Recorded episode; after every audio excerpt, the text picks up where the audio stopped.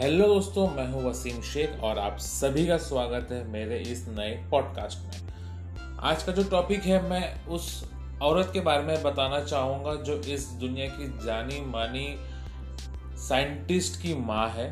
उस साइंटिस्ट का नाम है आइल अल्बर्ट आइंस्टाइन। इनकी माँ ने इनकी ज़िंदगी में एक बहुत बड़ा रोल प्ले किया था, जिनकी वजह से अल्बर्ट आइंस्टाइन दुनिया के सबसे महान वैज्ञानिकों में एक जुड़ गए। तो आइए जानते हैं ऐसा क्या हुआ जो उनके एक मूव ने अल्बर्ट आइंस्टाइन को Albert Einstein the great scientist बनाया। एक दफ़ा ये होता है कि अल्बर्ट आइंस्टाइन के प्रिंसिपल उनको एक चिट्ठी लिखते हैं, वो लिफाफे में डाल करके उनके हाथ में देते हैं और कहते हैं कि बेटा ये लेकर के अपनी माँ को दे देना। अब अल्बर्ट आइंस्टाइन उसे खोलते भी नहीं है, कुछ नहीं, अपने बैग में रखते हैं, घर आते हैं और अपनी माँ के हाथ में वो लिफाफा दे देते हैं। लिफाफा देने के बाद माँ उनसे पूछती, ये क्या है? तो अल्बर्ट आइंस्टाइन कहते हैं कि, ये प्रिंसिपल सर ने मुझे दिया है आपको देने के लिए। तो जैसे वो माँ खोलती है, पढ़ती है, पढ़ने के बाद थोड़ा, थोड़ी देर के लिए रुक जाती है, फिर अल्बर्ट आइंस्टाइन छोटे होते हैं हर छोटे बच्चों को हर चीज़ की क्यूरियोसिटी होती है कि वो क्या चीज़ है। तो उन्होंने पूछने लगे अल्बर्ट आइंस्टाइन ने अपनी माँ से कहा कि ये क्या है? उन्होंने कहा कि बेटा कुछ नहीं इसमें लिखा है कि आपका बेटा बहुत ज़्यादा होशियार है बुद्धिमान है। ये इनको पढ़ाने के लिए मेरे पास ऐसा कोई भी आ, सर नहीं है जो इनको पढ़ा सके। हमारी कोई फैकल्टी इसे पढ़ा नहीं पाएगी और ये बहुत ही अव्वल दर्जे के स्टूडेंट है। और आप इसे, हम इनको नहीं पढ़ा सकते तो आप कहीं और इनको रखिए। तो उन्होंने कहा कि अब से मैं तुम्हारी पढ़ाई कर, लिखाई कराऊँगी। ये होने के बाद में वो लिफाफा रख के उसकी माँ, अल्बर्ट आइंस्टाइन की माँ, ये लिफाफा एक ताबूत में, छोटे ताबूत में रख देती है। पहले ताबूत हुआ करते थे कंटेनर जैसे। उसमें रख देती है, लॉक कर देती है। और कई अरसे गुजर जाते हैं, उनकी मदर भी नहीं रहती है, फिर एक आइंस्टाइन बन, अल्बर्ट आइंस्टाइन एक साइंटिस्ट बन जाते हैं। और कुछ समय बाद वो दूसरा घर में शिफ्ट होना चाहते थे तो इस घर को डेमोलिश करते हैं। लाइक रेनोवेट करने के लिए या कुछ और करने के लिए वो उस घर को तोड़ते हैं। तो उस दौरान उनको वही कंटेनर उनके हाथ में लगता है, जिसमें वो एक लिफाफा था। तो वो लिफाफा देखते हैं तो बहुत शौक हो जाते हैं कि ये लिफाफा अभी भी संभाल के रखा गया है।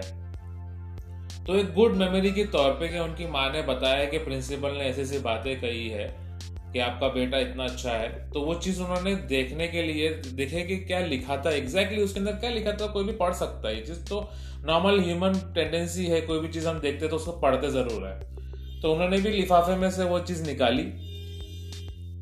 लेटर और ओपन किया और पढ़ा। पढ़ने के बाद उनकी आँखों में आँसू आ गए। तो उन्होंने ये एग्जैक्टली पढ़ा कि उसमें लिखा हुआ था कि आपका बेटा मंद बुद्धि है, इसे कुछ नहीं आता, ये कभी पास नहीं हो सकता, हमारा टीचर इसको पढ़ा नहीं सकता क्योंकि ये पढ़ नहीं सकता। आप प्लीज़ हमें ये हमारे स्कूल से इसे निकाल लें। हम इसको और नहीं रख सकते क्योंकि ये हमारे स्कूल का नाम खराब करेगा। तो दोस्तों, इस कहानी से हमें समझ क्या आता है। हमें समझ ये आता है कभी कभी जो चीज़ हमें दिखती है, हम जिससे अपना आइडल मानते हैं, हम जिससे ऐसा मानते हैं कि ये इंसान हमारी ज़िंदगी में काफ़ी बदलाव ला सकता है। तो उस इंसान को नेगेटिव के अंदर भी पॉजिटिव सामने वाले को बता करके, उसका हौसला अफजाई करके उसको इतना पावरफुल बना दिया जाए, ताकि वो आगे जाकर के अपनी लाइफ में बहुत कुछ सक्सेसफुली पाल सके।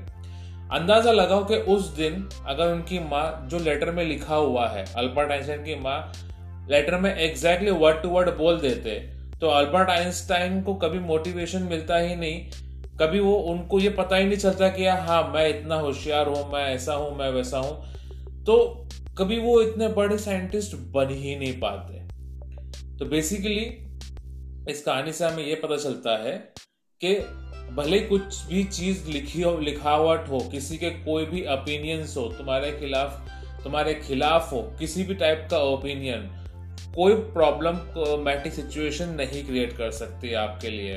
It is up to you कि आप उस चीज़ को किस तरह से लेते हर एक चीज़ जिसने आपको जो भी कही है, उसको आपको एग्जैक्टली exactly लेने की ज़रूरत नहीं है। अनलेस और अनटिल आपको खुद लगे कि हाँ एग्जैक्टली exactly वो जो बोल रहा है, वो वैसा हूँ। अगर वैसे हो तो अगर आपको लगता है कि आपको चेंज करने के बाद आप में बदलाव आएगा जो अच्छे बदलाव होगा जो आपको हेल्प करेगा आगे ग्रो करने के लिए तो उसे एक्सेप्ट कर लो। अगर आपको लगता है कि सामने वाले ने जो बोला है आप वैसे हो ही नहीं तो उसको 100 परसेंट इग्नोर करके आप आगे बढ़ सकते हैं।